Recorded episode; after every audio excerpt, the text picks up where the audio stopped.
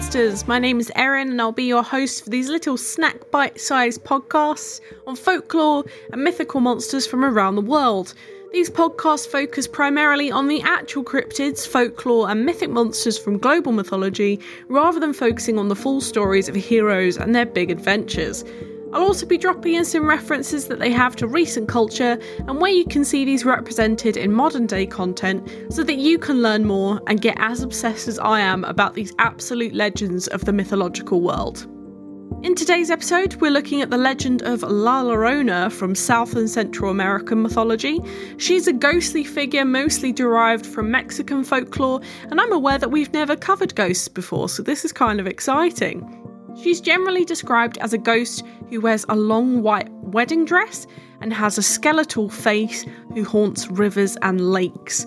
The story goes that a beautiful young woman named Maria marries a rich ranch owner or ranchero in Espanol, and they have two kids. Eventually, Maria catches her husband with another woman, and in her distress, she takes the children and drowns them in the nearby river. She immediately regrets this and screams, Ay, Miss Heels, or Oh, my children, and jumps in, but she's unable to save them. Consumed by her guilt, she drowns herself, but can't enter the afterlife without her children. Therefore, she's stuck in some form of kind of purgatory on Earth.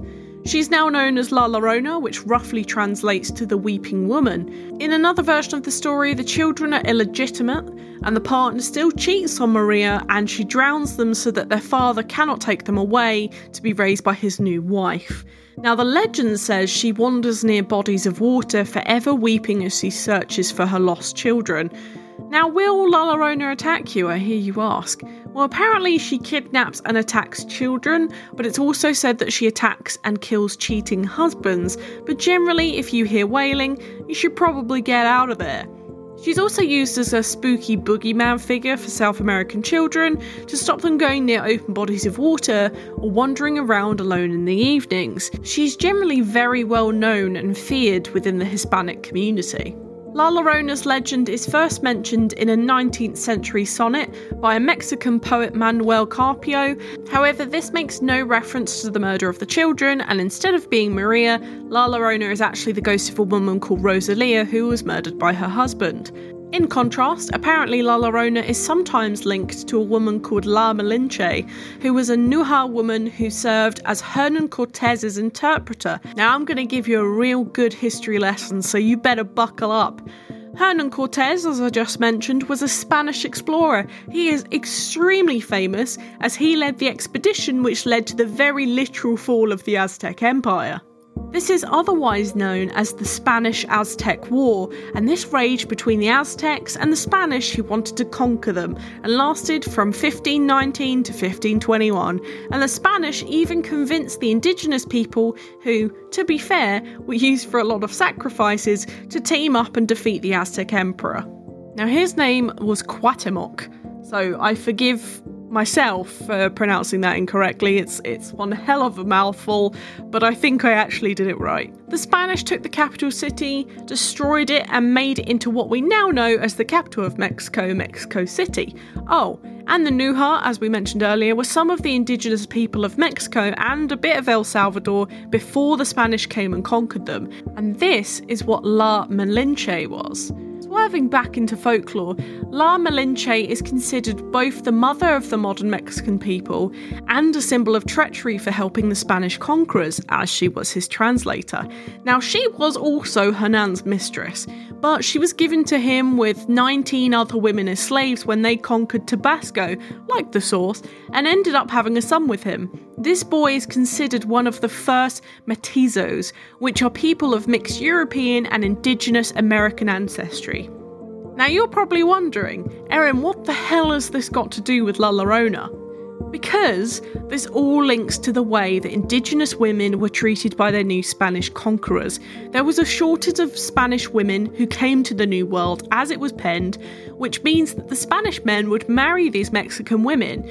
This was generally celebrated throughout the 16th century, and lots of Mestiza babies were born until the European ladies started to come over and outnumber the natives. This meant that the native women were shoved aside for the more favourable Spanish women, and their mestiza children were often taken away from them, some of them abused and killed, some abandoned, and some actually sent across the pond to Spain.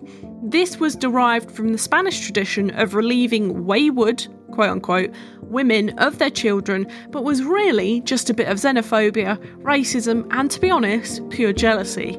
Also, the women were very literally just chucked aside, as the Aztecs practiced polyamory, so they were seen more as mistresses and were just kind of used and abused. You see why I'm talking about this now? If you didn't know, polyamory is being in love with more than one person at a time, there's polyamorous people now, whatever.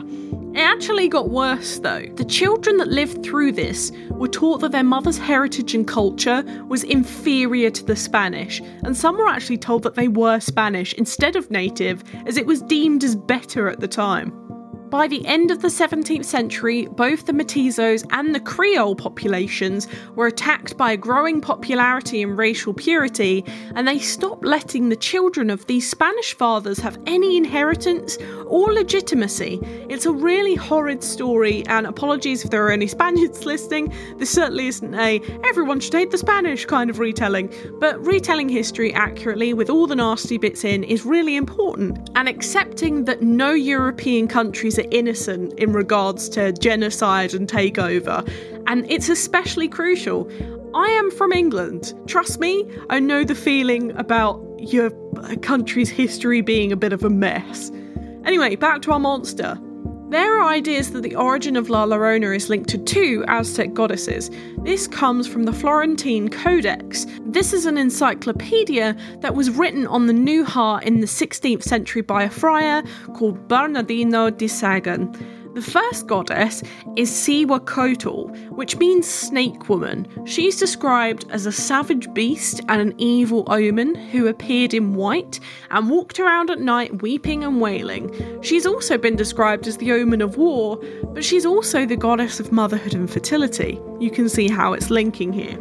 Within the same book is the tale of the Ten Omens of the Conquest of Mexico, which is that the Spanish Aztec War we talked about earlier would happen.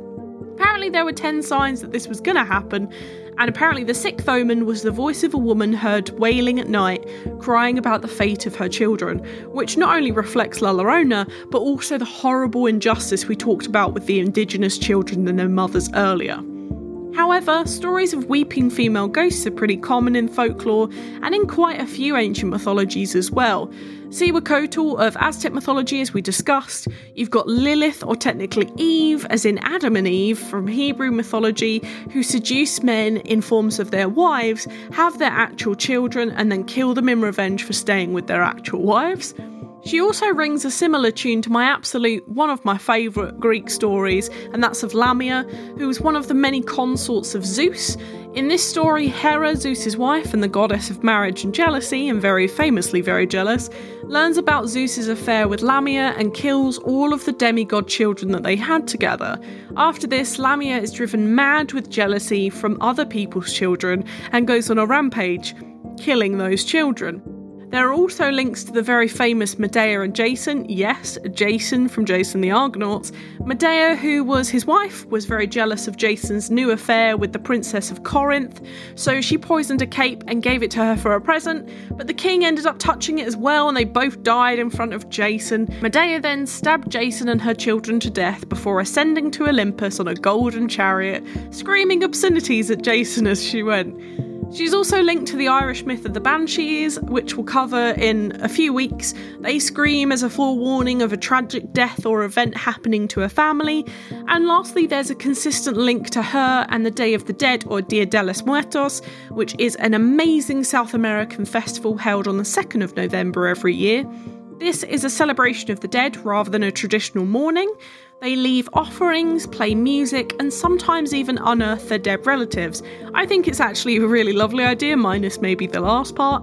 And I've always been fascinated by this and would love, love, love to go. And actually, one of the most popular Dia de los Muertos events in Mexico is the annual La Cihuacoatl Legenda de la Llorona Festival in Xochimilco, there's a very lovely performance of a theatre show of the same name along the canals. This borough of Mexico is basically a whole bunch of canals and islands, and one of them there's even a statue of La Llorona. And also, fun fact one of the other islands is the very famous Dollhead Island with a whole bunch of toy dolls that have been hung up on trees and is possibly one of the creepiest sights you'll ever see in modern day. Okay, so we've talked about cultural significance a tiny bit, but there are quite a lot of bits of media that are quite big about La Llorona. Firstly, art wise, there's a really famous Mexican artist, Alejandro Colunga, who has a lovely painting with La Llorona called La Boda de Chamuco y La Llorona. I'm sorry for my Spanish, I'm really trying. It was painted in 1984. It's a really gorgeous piece, actually, and it's very visceral, I would say. You can look it up on Google. There's also a very famous 1917 play called La Llorona by Francisco C. Neve, which looked at the involvement with La Malinche and Hernan Cortez. I'm a massive, huge theatre nerd, if you didn't already know. I saw a lot of Spanish plays when I was at uni, so I'm going to try and find this somewhere and watch it, but apparently it's very good.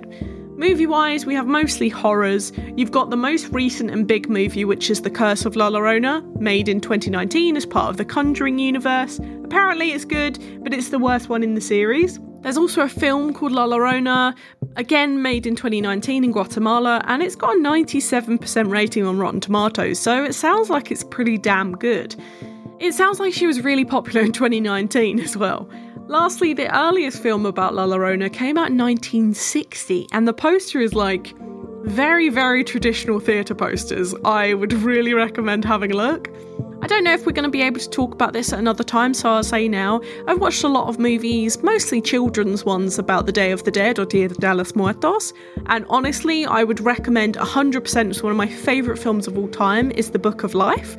I think it's a DreamWorks film, it's an animated film, but it is absolutely gorgeous goes through the different celebrations of the Mexican people and how they celebrate Dia de los Muertos and it's just really heartwarming and lovely. The background's gorgeous, the animation's lovely, and there's loads of really famous actors in it. Oh, and singing. There's lots of singing. That's really fun too. Another one, I haven't actually seen this, but it's quite famous. Coco by Disney. That one's on Disney Plus. If you haven't seen it, I've been meaning to see it for ages. Apparently, it's very sad at some points, but I don't know. But apparently, it's very good. I trust it. Now, in TV, La Llorona is in the first ever episode of Supernatural, if you're into that kind of stuff, and is the big baddie in the TV show Grimm. Makes sense with the name of the show, too. Obviously, if you didn't know, the Grimm fairy tales are basically what fuels any European folklore. Video games wise, she's in Hunt Showdown. They've even made a very specific DLC or downloadable content for any noobs out there for La Llorona. It's a PvPvE game it's had loads of positive reviews on Steam. Lastly, there's a mobile phone game called La Llorona, which is built kind of like Slenderman the game, if you've played that, and is apparently very, very scary.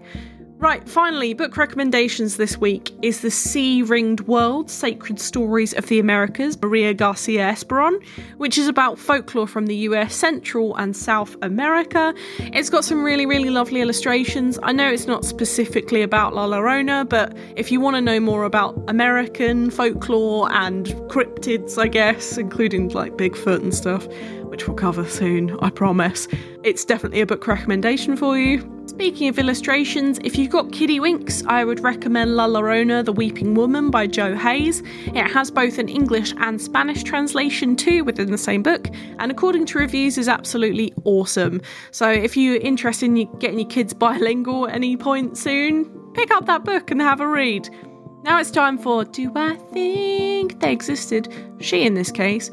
I think because of the historical relevance, it makes sense that people believe in her. Also, any boogeyman myth is going to work for frightening kids, just like most of the monsters we covered over the last few weeks.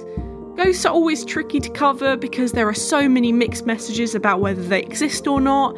There don't seem to be any recording sightings of this one, for what I can tell, but then again, if a tree falls in a forest and no one's around, does it make a sound? Who knows? but this one, can we truly call her a monster? She's based off of these amazing native women who had everything taken from them. their husbands, children, status, even their culture, and told it was trash. Is she really the villain here? There are also no reports of anyone actually seeing La Llorona hurting anyone, just that she warns people off. So, again, is she really the villain, or just a guardian angel keeping kids away from water so they don't suffer the same fate as hers? I'll leave you with that question, my lovely listeners. I think this one is really interesting. There's so much colonising history behind her origin. She's linked to so many famous other myths. So it's a real meaty one full of knowledge this week that you can take with you into all your other charades that you do. Speaking of knowledge, next week we're heading back over to Greece to talk about the clever centaurs. These half men, half horses were well known throughout history as being teachers, healers, and ruthless fighters. Trot in next Thursday to learn all about them with me. I'm so sorry. I try and come up with relevant lines each week that are funny, and I'm just consciously aware that they're just getting so much worse. I'm so sorry. for now, thank you so much for listening. It's been an absolute pleasure. If you enjoyed this podcast, please give it a rating on the service you're listening on. I've got the Twitter for any questions or suggestions on what monsters to cover next, and I'd love to hear from you. The Twitter is at MythMonstersPod, or the Instagram is at MythMonstersPodcast, or you can email me old fashioned styly on MythMonstersPodcast at gmail.com and share this with your pals. They might love me as much as you do. But for now, stay spooky I'll see you later, babes.